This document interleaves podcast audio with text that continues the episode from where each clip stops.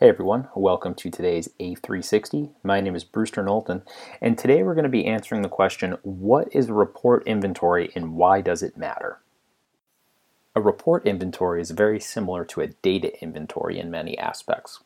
While a data inventory looks at all of the different data sources throughout an organization, a report inventory looks at all of the reports compiled throughout the organization, especially those that are compiled on a recurring basis that is daily, weekly, monthly, quarterly, or some other regular schedule.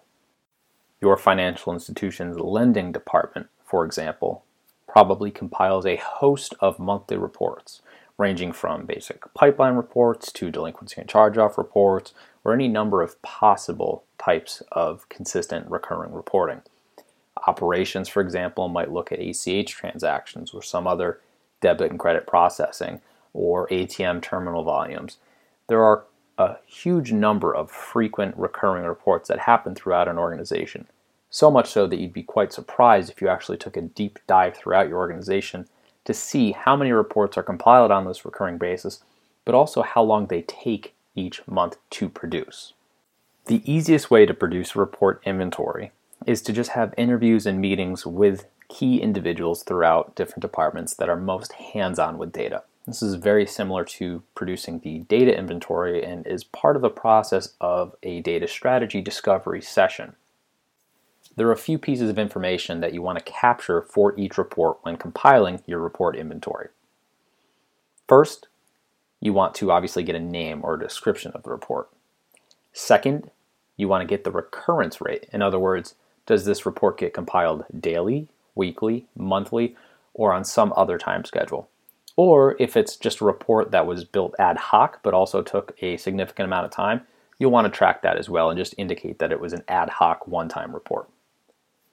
You'll also want to track, and this is almost probably the most important piece of the report inventory, you'll want to track the hours per month or some other time period that it takes the individual or department to produce this report. Tracking the amount of time that it takes on a recurring basis is really important when you start to look at how can I justify a return on investment or identify a return on investment for our data and analytics initiatives. So that's a really big part of the report inventory. How long does it take people to produce these reports?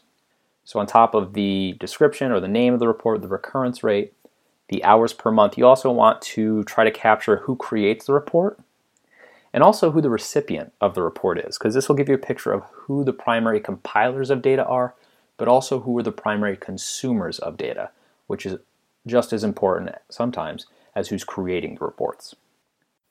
The big reason that we want to create a report inventory is to help us identify areas where we can get the most out of our analytics efforts.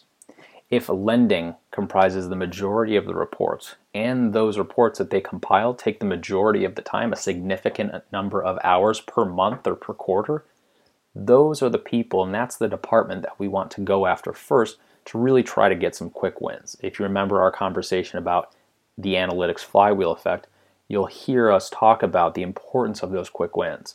So the report inventory really helps identify those key areas and takes away the anecdotal component of trying to establish priorities, but puts numbers down on paper that says this is where we can get the most value and the biggest ROI early on. So, again, a report inventory isn't too much different in theory than a data inventory. The only difference is the report inventory is going to be tracking the reports, especially those recurring reports, and then how long it takes to compile those reports each month. That's really the big amount of information. And if you are looking at this on our website on the blog, we'll have a sample report inventory that you can look at or download as just a base outline for you to go about your discovery interviews and start to compile your own report inventory. So that's it for today. Thanks again for listening to today's A360.